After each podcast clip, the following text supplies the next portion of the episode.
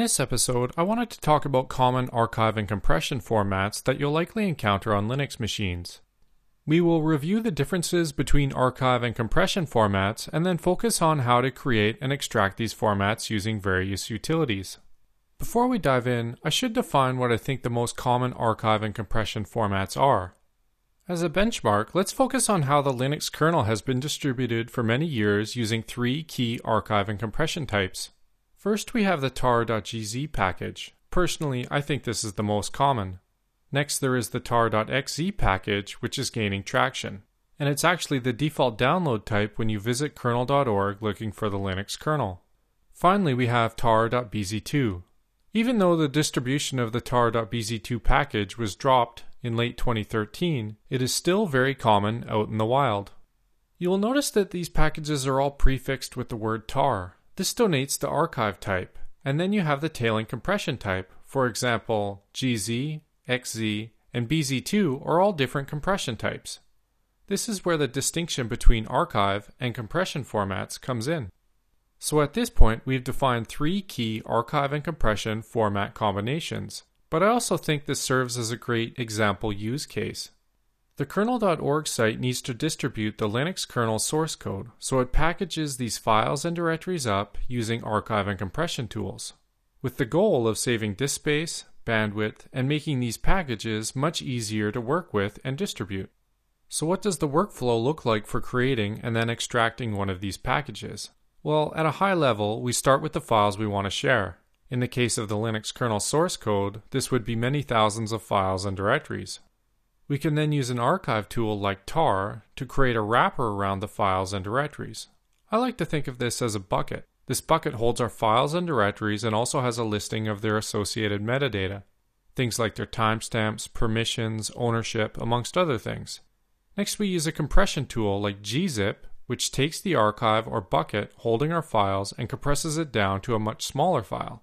In the case of the Linux kernel, we go from roughly 600 megs worth of source code and documentation across many thousands of files and directories down to a single compressed archive of roughly 75 megs in size. As you can probably guess by now, this is where the distinction between archive and compression formats happens. We are using the tar archive format as a bucket to store many thousands of files and directories as a single easily handled archive. Then we take that tar archive, commonly referred to as a tarball, and compress it down using the gzip compression format.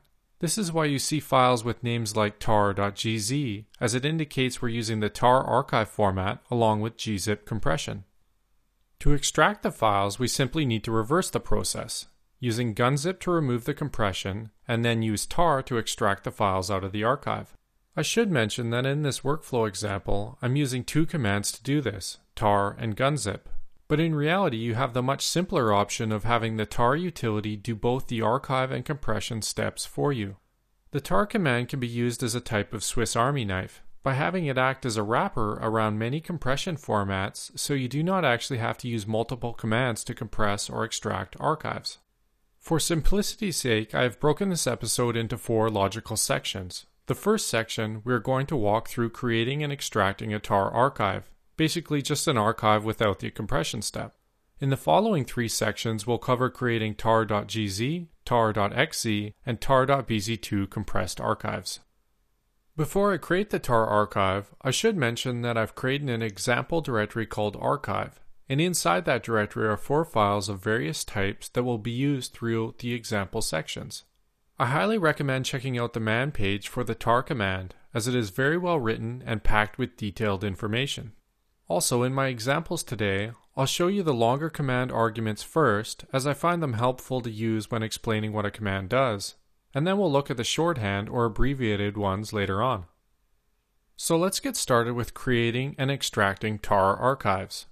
As you can see, I'm using the tar command with the create option, Next, we're telling tar to preserve the file permissions. This can be handy if you have special modes, users, groups, which you want to preserve. Next, we tell tar to be verbose, basically give us feedback as things are happening.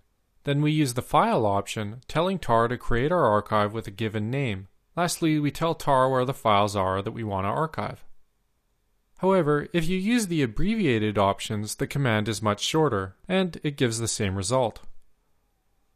Just to review, we create, preserve permissions, be verbose, provide a destination archive name, and give the source file or directory for the archive.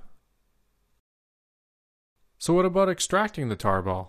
Well, you just reverse the process like we talked about earlier. The command to extract the tarball looks like this. Essentially, just tell tar to extract the contents, tell us about the status, and point tar at the archive we want to extract. The shorthand version is even simpler. We extract the archive contents, using verbose mode to give us feedback as things are happening, and then specify the file we want to extract. Okay, so that covers the archive part of the equation, but what about the compression part? Well, as I mentioned earlier, the following three sections will cover creating and extracting tar.gz, tar.xz, and tar.bz2 compressed archives. So let's dive into creating and extracting tar.gz files. The starting point for this example will be our archive directory and some sample files. The command to create a tar.gz compressed archive looks like this. We actually use almost the exact same command for creating a tar.gz file as we do for creating a standalone tar archive, just with one additional switch. You will notice that I'm using the new gzip option in conjunction with the create option. What this is actually doing is creating the tarball and then compressing it using gzip. The much shorter version of the command looks like this. So we're creating the tarball using gzip compression, we're preserving the permissions, giving us feedback as things are happening using verbose mode, and specifying the file name we want to create, along with the folder to archive. To reverse the process, you can use either of the following commands.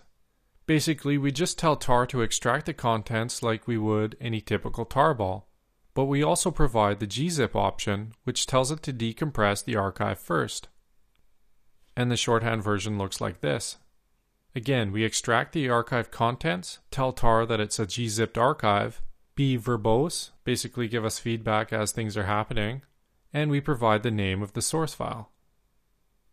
Next, let's look at creating and extracting tar.xz compressed archives. We are going to use almost the exact same commands for creating tar.gz files, but swap out the gzip compression option with xz. So the command looks like this. Easy enough, right? You also notice that the command took a little longer to complete. And when we list the directory contents, you can see that xz compression yields a smaller file than gzip in this case. The shorthand version of the command is a little less intuitive since you need to remember the corresponding letter to the compression type. After a while, this becomes muscle memory though. The key thing to remember is the uppercase J. This indicates we're using XZ compression. You can probably guess what the extraction command looks like. The long version uses the extract option along with the XZ option to indicate this is a compressed archive. Again, the shorthand version is a little less intuitive. This is why the man pages are so helpful, in that you can quickly look up these options if needed. Finally, let's look at creating and extracting tar.bz2 compressed archives. Personally, in my day to day work, I find that tar.gz and tar.bz2 compressed archives are the most common. So I think it's fitting that we're finishing this episode off looking at BZ2 archives. You can probably already guess that the commands look almost identical to the ones for creating tar.gz and tar.xz compressed archive. The only difference is that we're going to use the bzip2 option. You will notice that each of these compressed formats yield various output file sizes. These are highly dependent upon your workload, so you should experiment if you're looking for optimal file sizes. The shorthand of this command looks like this. In this case, to specify bzip2 compression, we use the lowercase j. The man pages are full of details about all of these options, but you'll find that as you interact with these formats, you start to remember the options, or at least know where to find the information. And finally, let's look at extracting BZ2 archives. You should start to notice a theme here. We have used almost the exact same commands throughout this episode, while just swapping out the compression switches. And to close off, here's the shorthand version of how to extract a tar.bz2 compressed archive. Before I end this episode, I should mention that I've also listed the Wikipedia pages for these various formats in the episode notes below, since they are also packed with useful information. Alright, that concludes this episode. Thanks for watching. If you would like to get notified about future episodes, please subscribe to my mailing list. You can do this by going to the Get Notified link in the header and entering your email address. Have questions, comments, or concerns about this episode? What about episode ideas? I'd love to hear your feedback, either good or bad. Shoot me an email, justin at sysadmincasts.com.